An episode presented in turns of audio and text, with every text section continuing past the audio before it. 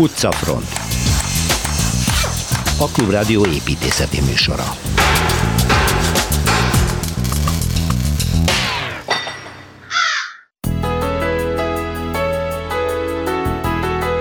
Pienza után egy másik toszkán gyöngyszem az ókori Róma idejében alapított és a reneszánsz korban végleges arculatát elnyerő város Montepulciano a következő állomáson Szilveszter Ádámmal. Utána felmegyünk Kozár Alexandrával Milánó környékére, pontosan Véció várába, ahol egy nyári szellemszobrokkal várják a turistákat.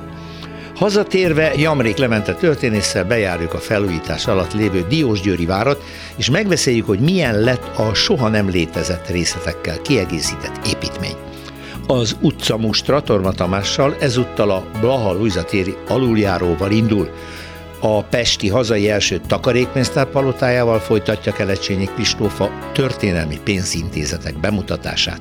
Egy modern üzemépület, ami a vészkorszakban embermentő helyszínné vált, a Vadász utcai üvegházról beszélgetek Kovács Krisztina szakújságíróval.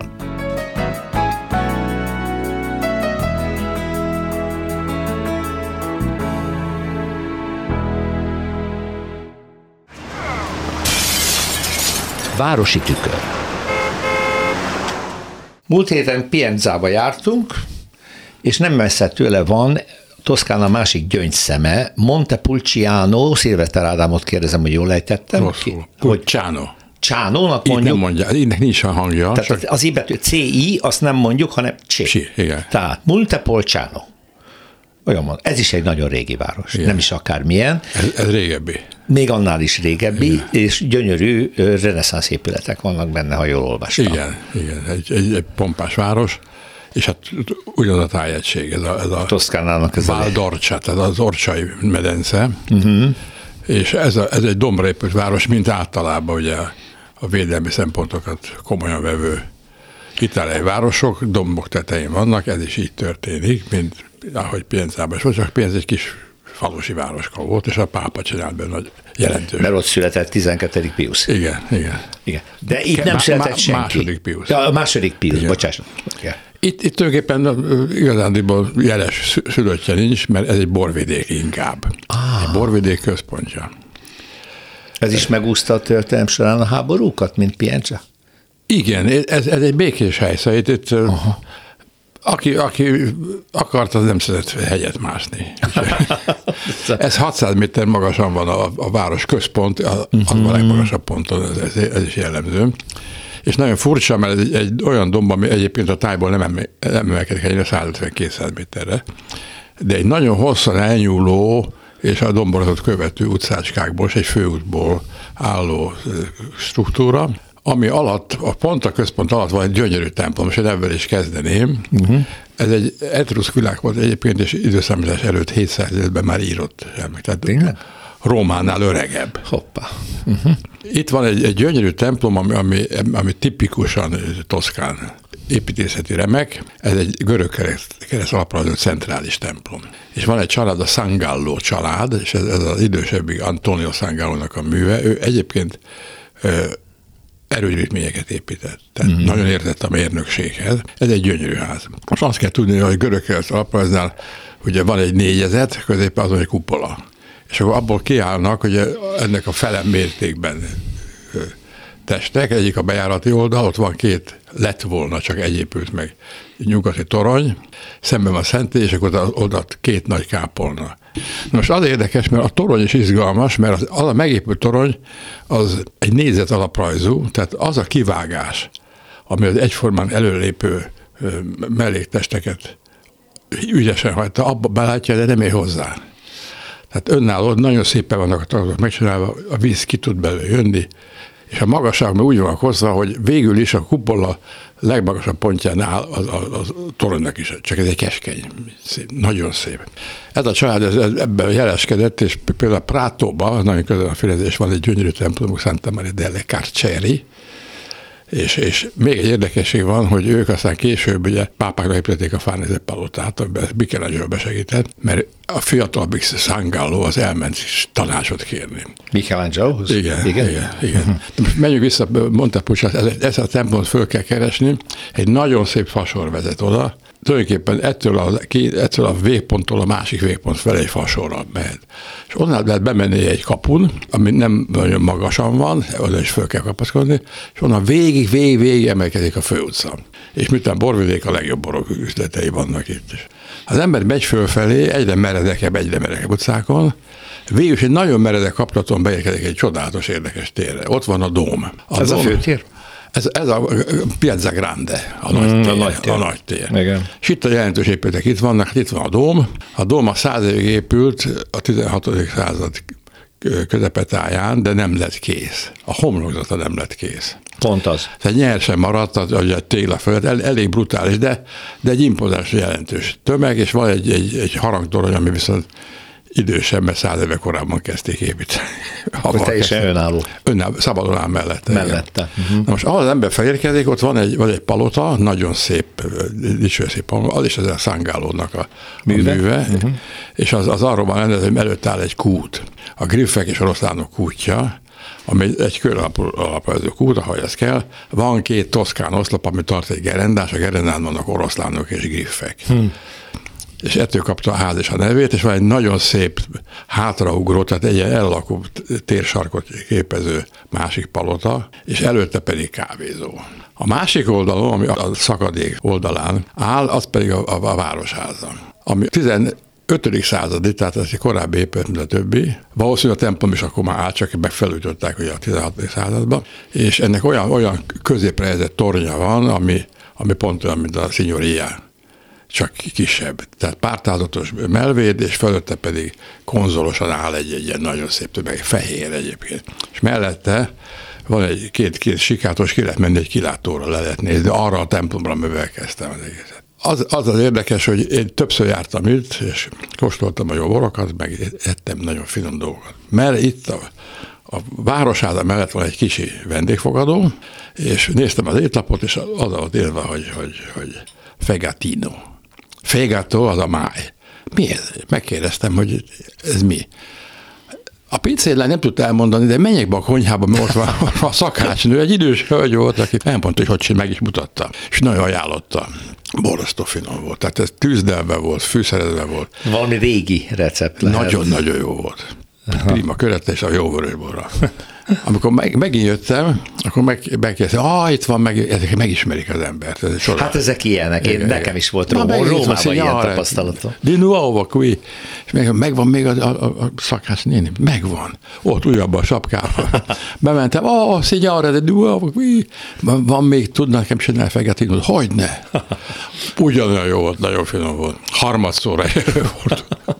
Bérleted volt már itt Ennek a városnak van római kori emléke, vagy mindig minden kor ráépített a régire? Mindig ráépített, és nagyjából ez lehet látni, amikor a, a borkereskedésből kezdtek gazdagok lenni, és akkor tudtak pautákat építeni a városba akkor ez, ez, a, ez a reneszánszra esik. És akkor kialakul a végleges A végleges, város igen, igen, igen, és, uh-huh. és adott adott újat nem lehet látni. Igen, tehát megőrizték. A kaputól kezdve nagyon érdekes, mert ez egy ezek követik a dimbes dombosságot, mint uh-huh. az ókorba tanulták, hogy a csapadékvíz meg a szennyvíz az ne a házak felé folyjon. Uh-huh. Na most egy domb lesz könnyű megcsinálni. De az, ezek gírbe-gúrba dolgok, tehát mindig egy ilyen városnak az a varázsa, hogy önazonos, uh-huh. önmagát mutatja.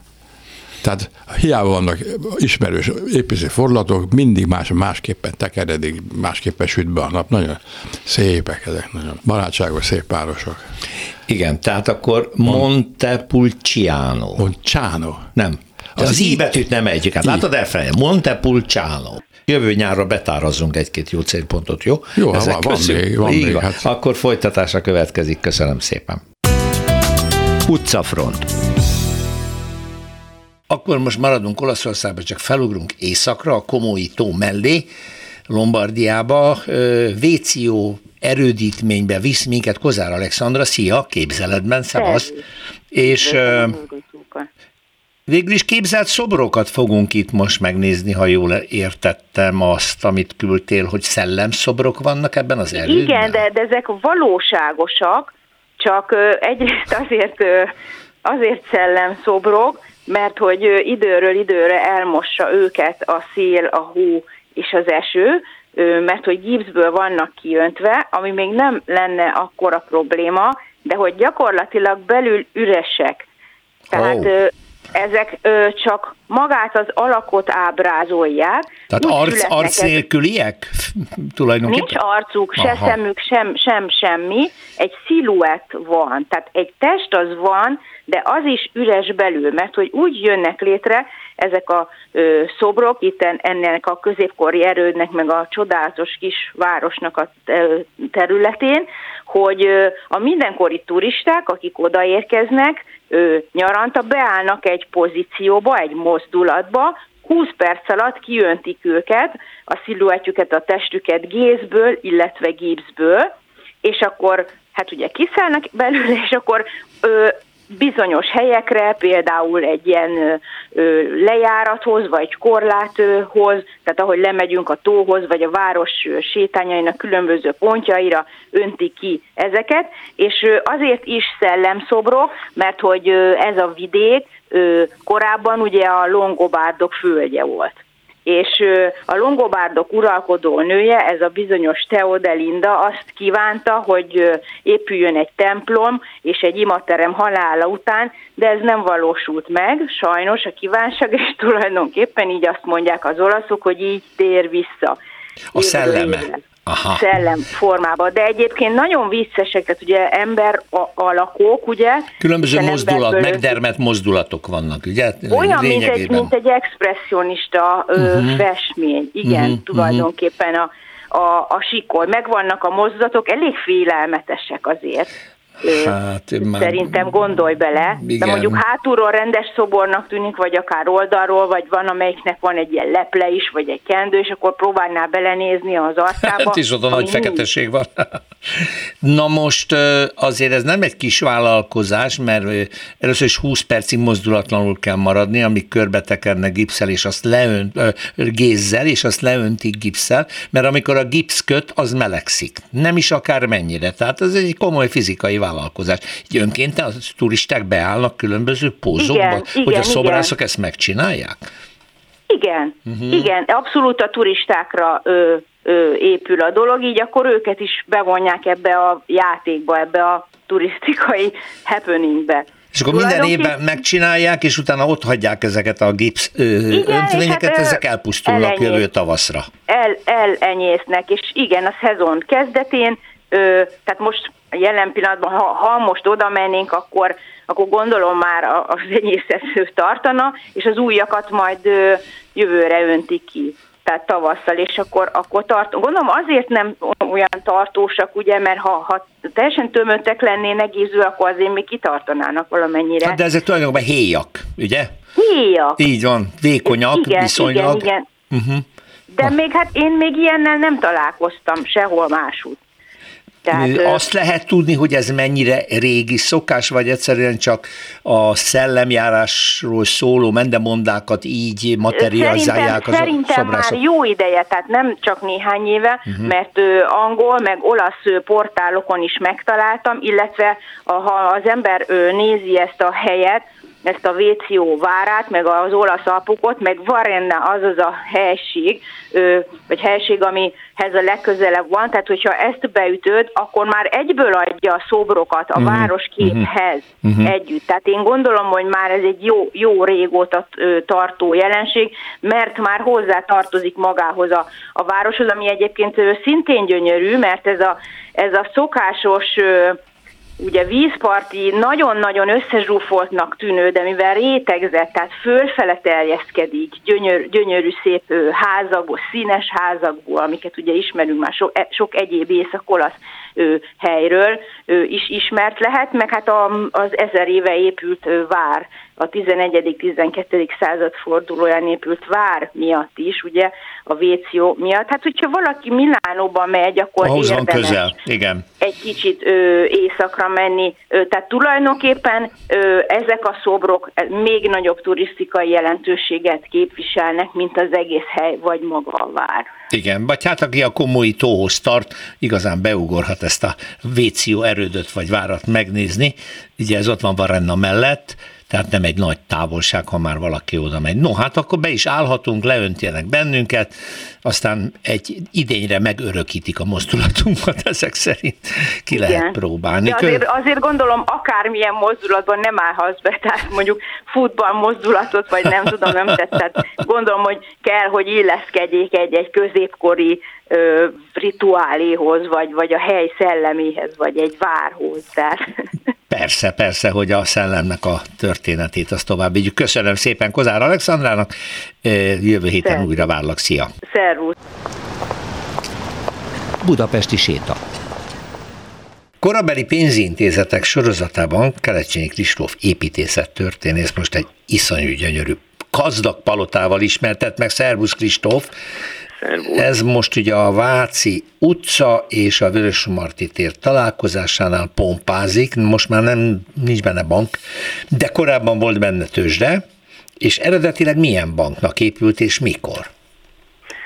Hát ö, eredetileg ugye ez a Pesti hazai első takarékpénztárnak, azaz a, gyakorlatilag az elsőként alapított, a Fáji András által elsőként alapított ö, pénzintézetnek ugye a második székháza, mint hogy az első székházáról már beszéltünk korábban, uh-huh. ezt az Ibl Miklós Igen. tervezte, és ott áll a Ferenciek tere sarkán az egyetemi könyvtárra át ellenben vagy mellett, de hát az már nem volt elég. Pedig az sem kicsi.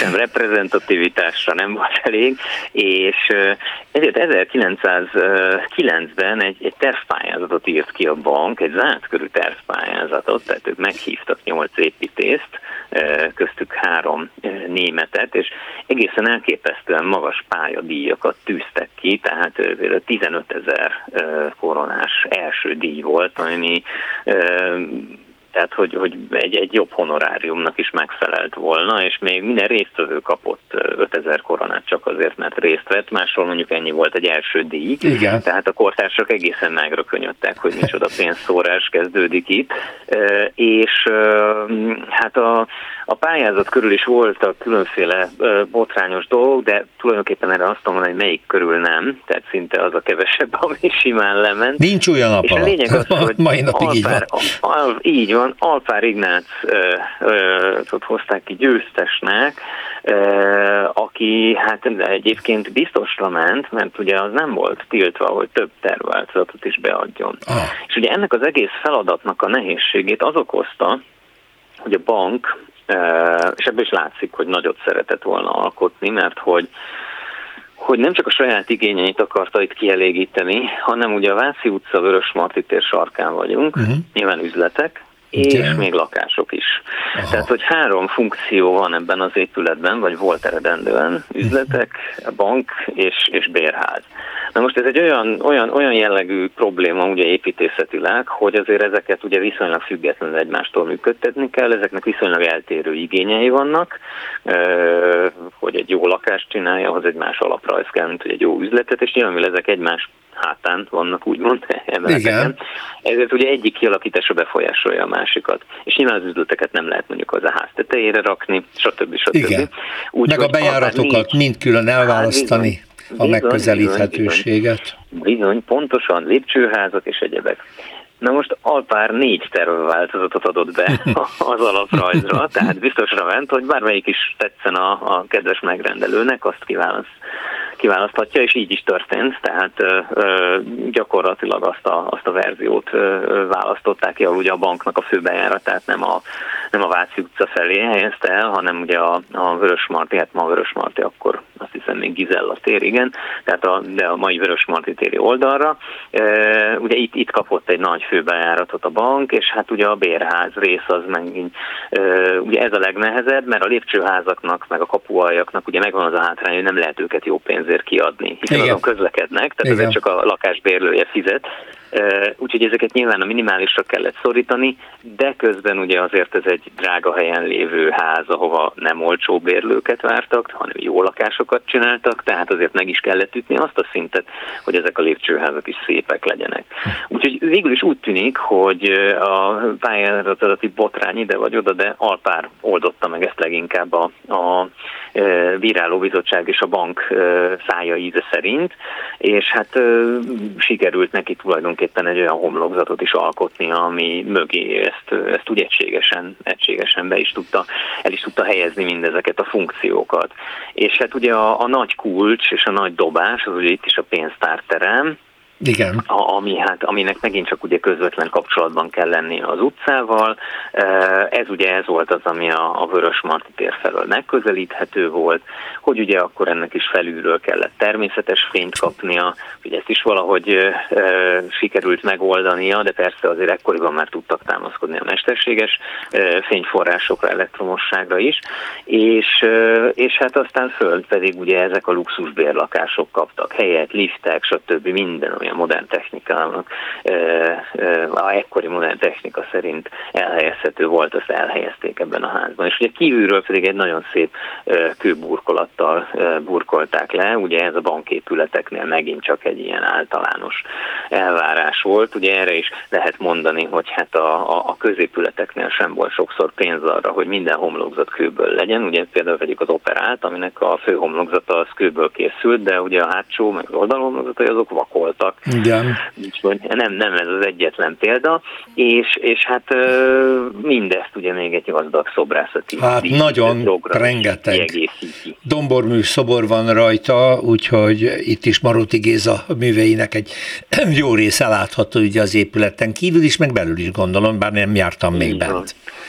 Így van. Hát egyébként érdemes besétálni, mert be lehet most azért viszonylag szabadon. Ugye már, ami megmaradt a, a ház belsejéből, de elvileg azért minden fontosabb terét megőrizik. Uh-huh. A közelmúltban történt ugye áruházzá való átalakításkor, de ma már a kortárs elemek is vegyülnek ezekkel a, ezekkel a klasszikusabb ö, terekkel, de, de meg lehet nézni egyébként ma tulajdonképpen bárkinek. Ugye ez a Váci utcai üzletsor, ami régen 8-10 üzletnek adott helyet, az gyakorlatilag most egyetlen ruházati Egy nagy. áruháznak a kezében van, és, és ugye a, a régi banki terekre is ki, illetve föl terjed, hiszen nyilván ez ugye úgy történt annó is, hogy a bank is igazából az egyebb lévő szinteken volt, tehát a földszint első-második, és akkor a felső szinteken voltak a, a, a lakások, ugye, ahol, ha jól tudom, ma is lakások, illetve irodák vannak, és aztán itt ugye a tetőn van még egyébként egy, egy étterem, egy újdonság, hiszen ugye itt ilyen sarokbástyás jelleggel ö, oldotta ezt meg Alpár ezt a sarkot, illetve a másik Váci utcai sarkot is, aminek a tetején hát egy ilyen kvázi kör alakú tetőterasz, vagy ovális tetőterasz. Igen, nem torony van, hanem el. De erre nem helyezett erre a sarki bástyaszerű építményre tornyot, ugye, eleve és igen, akkor ott igen, most hát kialakítottak egy éttermet. No, hát Váci utca, Vörös Martis sarkán a Pesti, hogy is volt a eredeti neve? Pesti első Takarékbank? Hazai első. Hazai, Pesti is, meg hazai is, első is, takarékbank, egykor épülete a Párinác műve, amit Kelecsényi Kristóf mutatott be nekünk. Nagyon szépen köszönöm, szervusz Kristóf, minden jót. Szervusz. Magas lesen.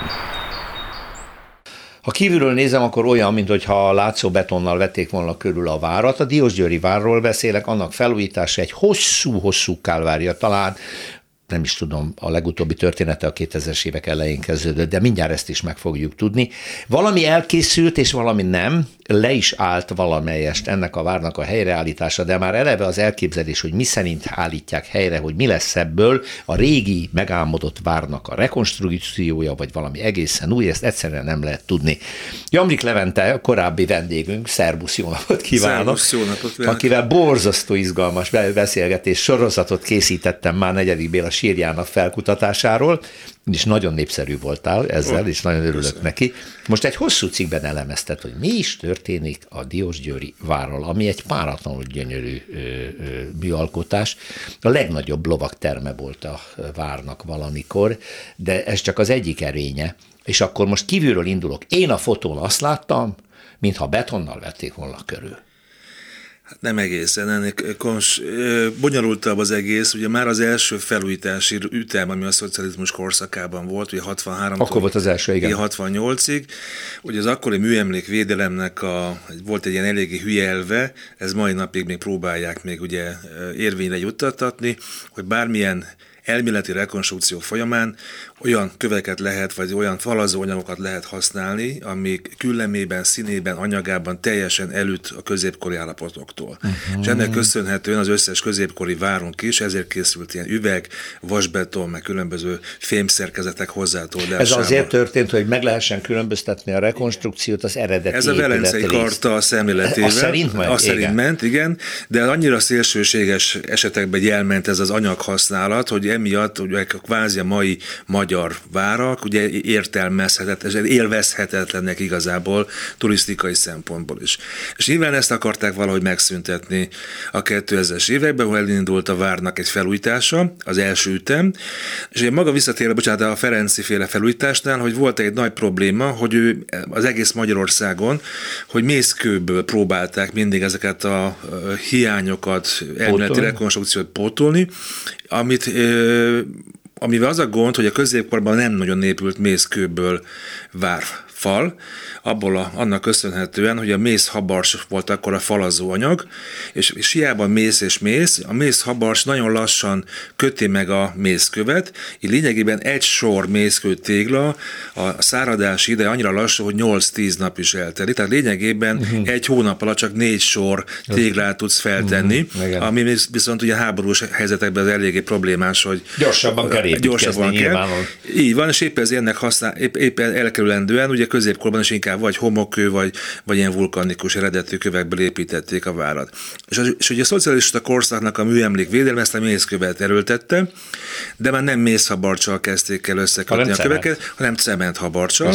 De akkor még az anyagtani dolgát még nem ismerték, hogy a cementhabarcs meg pár évtizeden belül sokkal keményebb lesz fizikai szerkezetében, mint maga a kő, és szét fogja morzsolni a követ. 20-30 kirobbantja a követ, mert a cementhabasnak ez a fizikai tulajdonság. Ez történt a Diós Győri vár egyik falával. Így ugye? van, az ki is robbant pont 2010-ben, tehát akkor pont kapóra is jött ugye az első felújítást, hogy elvégezzék, és maga az első felújítás, ami kisebb-nagyobb hibákkal történt, de ez azért viszonylag egy jól megoldott dolog volt, mert ugye a bár szintén mészkőből építették, uh-huh. hozzáfűzöm, de annyiban, hogy a, a, a színárnyalatát úgy választották meg, hogy jobban passzoljon a várfalnak a korábbi szakaszához, és úgynevezett trasz habarcsal kötötték össze, ami mert vannak már belekeverve különböző vulkanikus kőzetek, tehát lényegében ez a igen. falazási problémát így meg tudták oldani.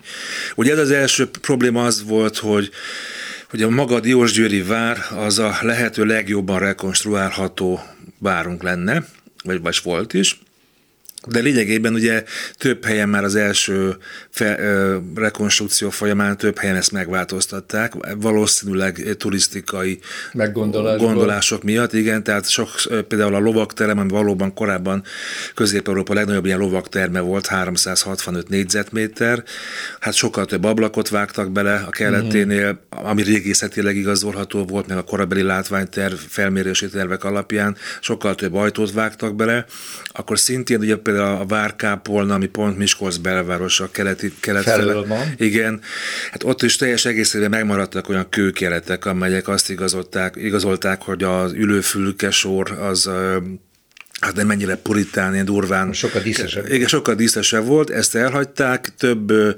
fennmaradt középkori, például a Madonna torzó, ami ugye az oltárnak egy része volt, és az ugye Mátyás királynak a szobrásza készített, hogy ennek sem a legalább a másolatát nem helyezték bele, de ennek ellenére ez egy, az egy viszonylag egy sikeres felújításnak számított, de a kisebb olyan problémákat legfeljebb csak a művészet, történészeket, régészeket zavarta. A nagy húzás, vagy a nagy, nagy veszteség, ugye, hogy fogja mindenki a fejét, ez a második ütem, ahol már lényegében ugye Hát most lehet, hogy pár embert megbántok, ugye hogy felszámolta hogy a kormány ugye a műemlékvédelmet, tehát csak névlegesen van meg. Hát a hivatalokat megszüntette. Igen, tehát nincs, nincs kontroll. De ebből a szempontból ez jó is volt, eh, hogy ugye mert szintén ugye Mészkő mellett prolongálta meg a mhm. vasbeton Tehát szabadabb, szabadabb volt a lehetőség. volt a beépítés, volt, de innen viszont, mintha tényleg bedobták volna a gyeplőt a lovak uh-huh. közé, ugye Miskolc korábbi főépítésze terve alapján készült el a Diós Györgynek, Diós várnak egy olyan rekonstrukciós elképzelése, ami a büdös életben nem volt olyan. Tehát, Tehát olyan épült hozzá, ami nem volt. Sose volt. És itt van ez a mészkő, sík, sima Igen. mészkővel borított külső várfalazat, ami távolról tisztára úgy néz ki, mint a betonbunker lenne. Tehát ez nagyon durva. Hát elég durva, ugye maga a külső várfal, ami a leghúzósabb, ugye, ugye ez ö, ezek faragott kövekből készítették, ugye ez a rostás elmondás alapján ezt ők nem tudták beszerezni, mert nem találtak olyan gyárat, vagy, uh-huh. vagy talán nem is keresték, és ugye ennek ugye, hogy ezt a hibát elkerüljék, ugye ők egy ilyen mészkőlapokkal fették le a külső várfalat. Ez csiszolt sima felület, Igen. nagyon jól illesztett mészkőlapokból áll, de ami tényleg hát idegen az egész Abszolút, annyira, annyira mértanilag geometriailag pontos, hogy, hogy még a laikus ember is látja, hogy a középkorban nem ilyen tudtak, nincs. ilyen nincsen, és hófehér, ami ugye megint ilyen paralel, paradoxont okoz, hogy hát a középkorban csak jobban felhívta volna a erőség magára figyelni, mert, mert annyira fénylik. Egész a, messziről láthatóan tette a várat. A, a kell is téved a sötétben, az is tudja, hogy ott van a diósgyőr, és meg kell ostromolni. És ebből felépült, hát majdnem 75 ezer négyzetméternyi falfelület, de ugye maga a külső várfalaknál is ugye az van, hogy ez mögé meg egy ilyen fémszerkezetet építettek be, oh. az úgynevezett borbákat, és, és ugye ez megint ilyen, például a Kosdi Attilaké viszont ugye a Regéci Várkastélynak ugye a felújítás, és, és ez tényleg egy jól sikerült. Igen, az, az a példa. És az egy hiteles.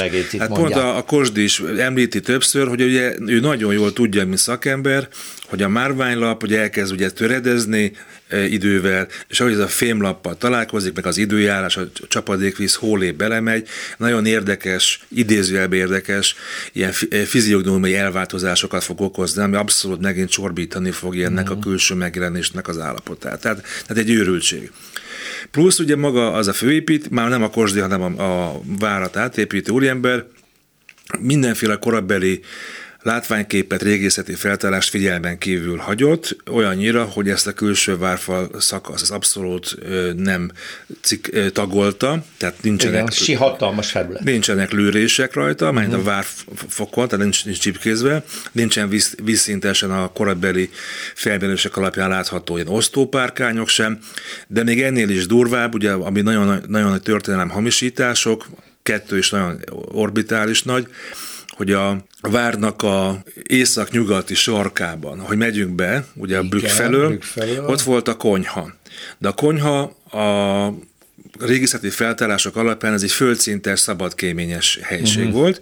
Ezt ő megcsinált egy emeletes, hatalmas, fiktív barok ablakokkal tagolt, gigantikus konyhává, amit ráadásul szintén megint befedett ezzel a fehér mészkő lapokkal, uh-huh. ami kvázi azt a hatást kelti, hogy a középkorban, a, a Nagy Lajos, Anzsó Nagy Lajos korában, ha dolgoztak a szakácsok, alig várták, hogy valaki lenyilazza őket kintről. Akkor ablakok akkor voltak, ablakok voltak mint hogy a, a váró lefejezze őket, hogy mert elsózták a levest, vagy a, vagy a főétel. De ez is egy nagy... De akkor nem nyitott kéményű ráadásul. Nem, ez egy teljesen, teljesen zárt, és, zárt. és zárt, zárt Ami szintén nem volt. Nem volt, igen. Mindig nyitott kéményű volt a hát, hát, középkorban hát, hát, még. Ez mert igen, de ennél a várnál meg abszolút ezt kimutatták. Uh-huh. A másik nagy hiba, ahogy megyünk be a várba, hogy ő teljesen eltüntette a várhegyet.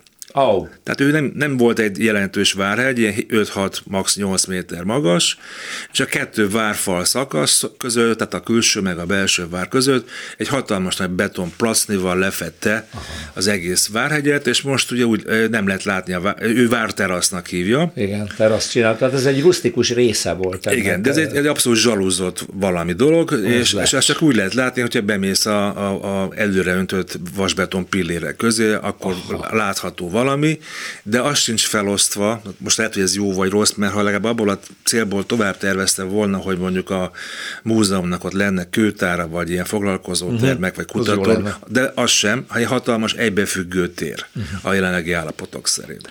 Tehát ez, tehát ez a külső része, tehát ami, plusz ugye rengeteg olyan ajtót vágott belé itt is, amik nem léteztek. Tehát akkor itt egy szabad fantáziálás kezdődött itt, igen, meg. Itt megkezdődött. Külsőségeiben sem már a régi vár, hanem egy valamiféle idegen hozzáépítésnek tűnik, és ott vannak még a tornyok, ugye azok most félig meddig kész vannak, de éppen az általad említett kötőanyag probléma miatt statikailag valószínűleg ez a tervezett ráépítéseket nem bírják el, talán most erre várnak, hogy ezt valahogy meg Így kell van, tehát ugye, ugye maga visszaállítanák a, a, tova, a tornyoknak további két szintjét, tehát tornyonként 14-14 méterről beszélünk, kettő toronynál is készült, és akkor kiderült, ugye ez is átlan munka, további 13 milliárd forintot már elköltöttek rá, hogy nem bírja el statikailag. És ugye levonult a kivitelező, és, és mindenki mutogat egymásra, hogy a, a, próbálják ugye a, a város a kormánytól szerezni a további 2 uh-huh. milliárd forintot,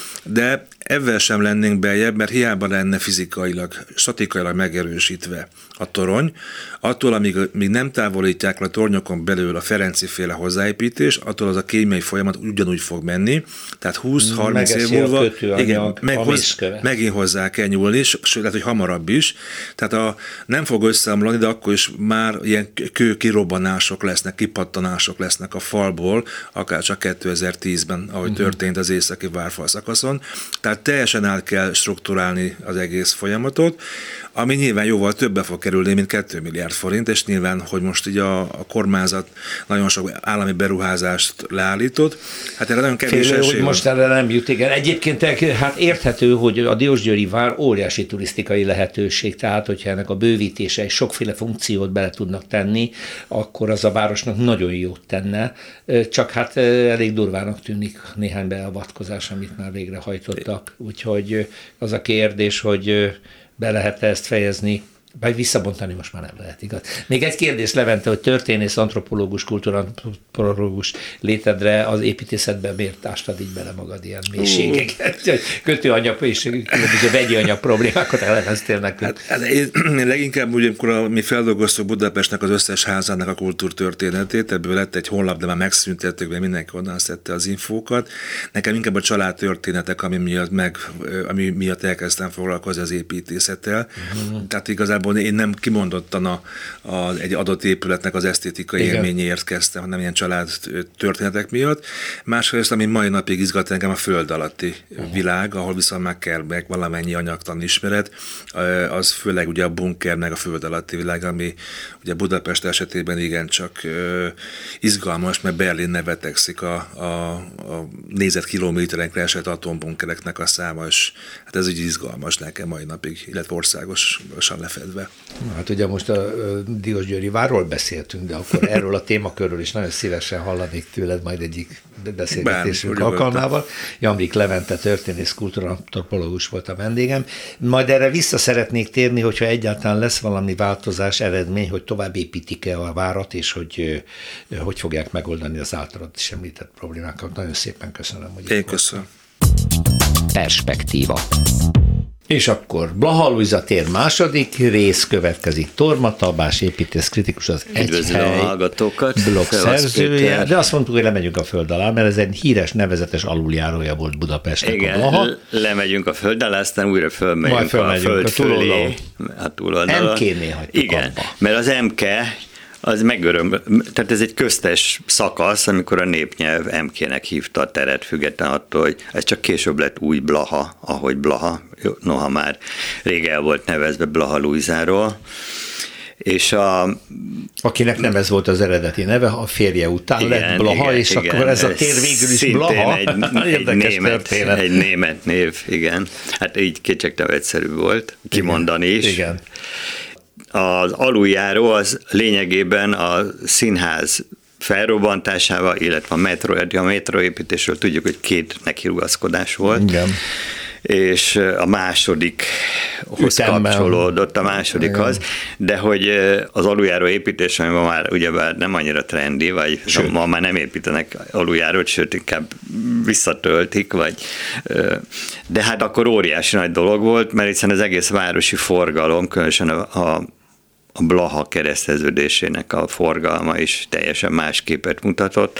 Egyébként nyugati példákat idézve szélesítették ki a Rákóczi utat, Kossuth Lajos utcát, hogy rávezessen a készülő strádára. Először ugyebár az M- M7-esnek egy szakasza épült meg, ha jól tudom, Székesfehérvárig. Igen, az volt az első. És ez azóta is ö, tulajdonképpen egy autófolyam, vagy egy autófolyó, így keresztül a Dunán és Pesten és Budán és hát nyilván ennek a kereszteződésnek a megnövekedett forgalma miatt talán még villamos is járt akkor a Rákóczi úton. De hát hihetetlen régi képeken látni ezt, egyrészt az óriási gödröt, meg hogy milyen technológiával építettek akkor még. Hát uh-huh. nyilván korábban még arhaikusabb volt, de azért akkor is és hát a nagy októberi szocialista forradalom évfordulójára, erre már csak az idősebbek emlékeznek, november 7-én nyílt meg, de úgy, hogy hivatalosan november 7-én, de már 6-án este megnyitották a nagy közönség előtt. Igen. És, és én említettem, hogy számunkra ugye a 80-as évek elejéről beszélek, ez nagyon fontos hely volt, mert oda éjszaka nem is tudom, kettő-három óra körül már a másnapi lapok ott, meg, ott voltak az éjjel nappal nyitva tartó újságárusnál az aluljáróban. És szintén Fortepán képen látható, hogy volt, az, talán az első ételautomaták voltak, hát ahol csokikat, meg ilyen becsomagolt dolgokat lehetett kapni, de hát az akkor űrkorszaknak számított. Az, igen, igen, hát különben meg a maga korában ez egy nagyon szép, jól megvilágított, szép oszlopokkal, fekete márvány, uh-huh. talán borítású oszlopai voltak, igen. ha jól emlékszem. Igen. Ez egy nagyon elegáns, modern tér volt. És több főjárója is volt, amiből azóta megszüntettek kettőt, ahogy alakult ott a, a forgalom. Még egy, az a metroépítéshez kapcsolódik, ugyebár itt mindenki a Nemzeti Színház örök ideiglenes épületét csiratja, ami magától is elég rossz állapotban volt, meg valószínűleg a metró alagút építés is, hát mondjuk kétségesítette, de hogy ez mennyire ez pengeélen táncolás, mert ugye bár az, hogy persze megfúrták, kibetonozták, aztán mennek a metrók, hát ez ilyen tök természetesnek Igen. tűnik, de amikor csinálják, ez egyáltalán nem az. Tehát például a Rókus kórház alatt sok, sok veszély van, metángáz, vízbetörés, ez a leggyakoribb ugyebár, de van egy úgynevezett folyós homok. Igen, ez volt a Tehát Rókus kórház alatt. A Rókus kórház volt, alatt volt egy olyan, hogy keletkezett egy kis luka az alagútban, amit fúrtak, és, és elkezdett bejönni, mint a víz. A és megállíthatatlan volt, mert a víz az is tulajdonképpen jobban betömhető talán, tehát gátat is építettek, azt se fogta meg, úgyhogy elbetonozták az egészet, hogy nehogy beleomoljon a gödörbe egy idő után a kórház, és ezt hagyták, tehát ez az alagút rész, ez így maradt. Volt Már nem tudom, hogy múltkor volt ez szó, azért említettem a föld fölé, mert a Nemzeti Színházban valami megmaradt egy utcával hátrébb, a Csokonai utcában a víztorony. Igen, arról Pontosabban, beszéltünk. Igen, az volt a színháznak az elárasztó igen, és tűztornya. Ez ma a iroda. Igen, az van ott most. Elég régen, de voltam, talán még tévés koromban forgattunk ott, és abban a bizonyos legfelső szobában, ahol a négy különböző irányba lehet ellátni egy teljes városi panorámába, elképesztő, így a Rákóczi út Kossuth Lajos utca, ami egyébként kicsit megtörik, de így végig látni végig egészen a Gellért hegy. Tamás, köszönöm, jó. átmegyünk Budára jövő Jó, jó, így van, a Gellért hegyre. Utcafront. Egészen különleges helyszínre, konkrétan egy épületbe megyünk el Kovács Krisztina szakújságíróval. Szia! Szia Péter, jó napot! Egyszerre építészeti és egyszerre történelmi helyszínről van szó. Közelítek, jó? Pest, persze, persze. Vadász utca, és innen már valakinek lehet, hogy beugrik, hogy üvegház. Hát akkor nagyon felnézek arra valakire, akinek beugrik, mert én megint teljesen véletlenül jutottam oda, és azt tűnt föl, hogy a Vadász utca, ami a Szabadságtérrel az egyik párhuzamos kicsi utca, van a közepén egy teljesen nem odaillő ház. Nagyon. Én tatabányai gyerek vagyok, és egy kicsit ilyen, ilyen gyerekkori élmények jöttek elő, hogy ilyen kocka, meg szögletes, meg kicsit azért le is van pukkanva, úristen. De azért megszólalt neked, hogy ez azért nem ilyen állapotban épült, persze, hanem... Persze, az igen, és hát aztán kicsit segítenek az emléktáblák, és ilyenkor bizony, az ember bizony. hazamegy, és utána néz, és hát az az épület, konkrétan a Vadász utca 29, ha valaki éppen szeretné megnézni, az konkrétan egy kirakat kívülről. Egyébként kettő darab ilyen van az utcában, tehát például a Hold utcai csarnoknak a, a homlokzatán nem azért van ö, vaddisznó, meg hal, meg bárány, mert hogy éppen nem volt jobb ötletük, hanem az az áruválaszték. Uh-huh. Tehát, hogy már így is próbálták kihasználni a, a felületet építészetileg. Hát az üvegház pedig nevéből adódóan ez egy üveg nagykereskedés volt. Ez a Weissféle nagykereskedés, ami egy modern Bauhaus épület, tulajdonképpen. És a maga idejében egy csodálatos üvegpalota volt igazából. Igen, és, és hogyha az embernek olyan mázlia van, hogy éppen eléri a nyitvatartási időt, ami nem a szokásos, tehát keressenek utána, akkor belülről is meg lehet nézni. Ez egy iroda, üzlet és raktárház volt. Weiss Gyula, az alapítója, a magyar üvegpiac vezetői közé tartozott, és nagyon érdekes ember lehetett, mert hogy ő például nem az Andrási úton építetett palotát magának, hanem a Pozsonyi úton már egy helyből egy modern hatemeletes bérházat, és a Vadász utcai üvegház az vasbeton szerkezetű, minden, ami lehet az üveg benne, egyébként Kozma Lajos tervezte, és a nagy kedvencem az a főlépcsőház.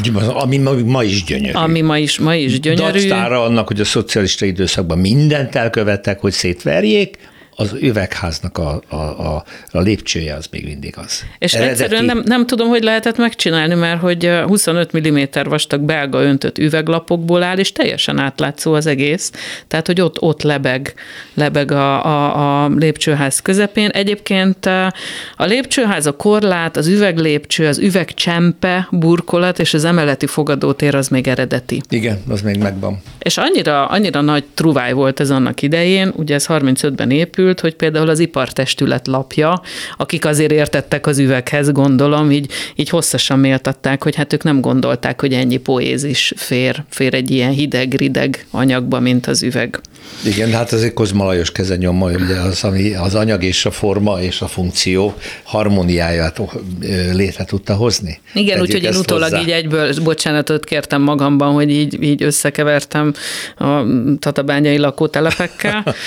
De hát jó, valahol... De ezt ugye az, az eredeti pompájában már nem látjuk, hiszen nagyon le van csupaszítva a homlokzat, és ami viszont belül van, az már, mert hogy ez nem sokat tudott, nem sokáig tudott funkcionálni, jöttek a zsidó törvények, jött a holokauszt, és ebből a házból, ebből tulajdonképpen egy embermentő központ lett, ami egy külön fantasztikus története. Uh, igen. Én egyébként ennek a háznak köszönhetően raktam össze, hogy, hogy Karl Lutz és a svájci konzulátus mekkora szerepet játszott, mert ugye az kimaradt, hogy mivel Magyarország hadban állt egy csomó országgal, ezért ezeknek az országoknak a, a képviseletét is a svájciak látták el, és így például az akkori brit protektorátus Palesztinába a, a kivándorlási engedélyeket is ők állították elő. Úgyhogy így, így, így került végül is Karl Lutz és az amerikai nagykövetség és Svájc együtt a, egy kalap alá a cionistákkal, és a Weiss család felajánlotta az üvegházat. Az az érdekes, hogy, hogy teljesen legális volt ennek a, ennek a kiköltözésnek a szervezése, úgyhogy egészen konkrétan szép hosszú nevük lett. Svájci Követség idegen érdekek képviseletének kivándorlási osztálya, működött ott. Ennek és köszönhette a viszonylagos védettségét. Karl Lutz, illetve egy kicsit ugranék időben, mert hogy Karl Lutz egy végtelenül tisztességes ember lehetett így az én fogalmaim szerint, mert például az ő kezében egy hihetetlen aduász volt, hogy ő alkonzul volt Jaffában, ahol a német érdekeknek a képviseletének volt a felelőse, és, és volt egy levele a, a német külügyminisztertől, ami megköszönte, hogy 39. szeptember szeptemberében, amikor onnan viszont a német birodalmi alattvalóknak kellett iszonyú gyorsan távozni, ugyanazzal a tisztességgel és becsülettel segítette őket, mint, mint aztán később a magyarokat. Igen, és... ő a magyar zsidók ezreinek állított ki menlevelet, és ebben a házban, hát, majdnem négyezer ember kapott menedéket. Bár változó volt az összetétel, de a padlástól a pincéig be voltak rendezve a pricsek, és itt nagyon sok ember vészelhette át. Többek között Svejcer József egykori főrabbi is itt menekült meg. És hihetetlen történetek voltak egyébként. Ami érdekes, hogy, hogy Weiss Artur, a, ő volt a legidősebb fiú a, a családban, Weiss Gyulának a legidősebb fia, gyakorlatilag ő volt ennek, a, ennek a, a, a, az embermentésnek a fő letétese az üvegház és a Weiss család részéről, és hogy ő például egyszer-kétszer összerúgta a portacionistákkal, mert az ő polgári értékrendjében még az elején nem fért bele az irathamisítás, aztán, hát aztán szegény Weiss Artúrt, ő viszont pont áldozatául esett annak a két nyilas betörésnek, amikor, igen, igen. amikor elvitték. Hát jó érzékel december 31-én, és soha többet nem is látta viszont a családja.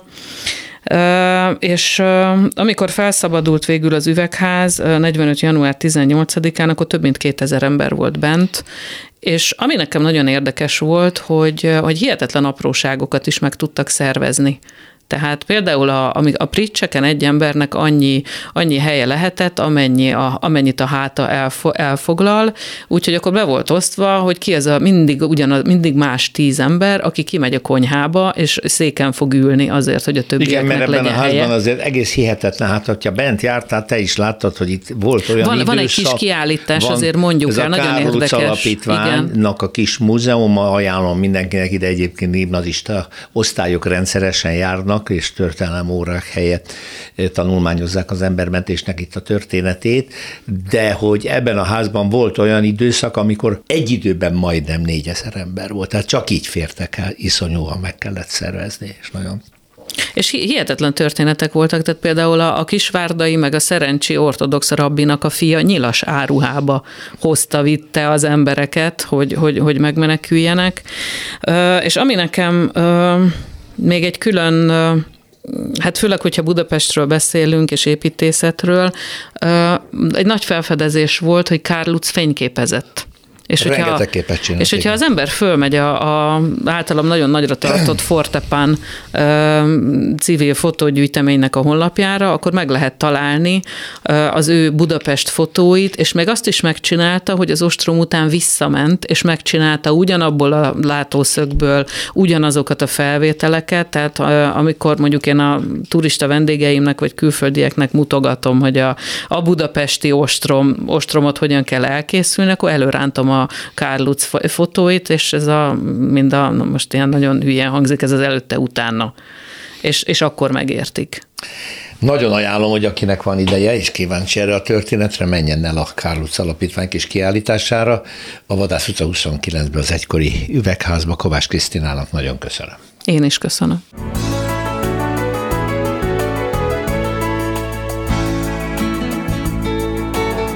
Köszönjük a figyelmüket, az utcafontot hallották, a műsort Árva Brigitta szerkesztette és Rózsa Péter vezette. Egy hét múlva várjuk Önöket.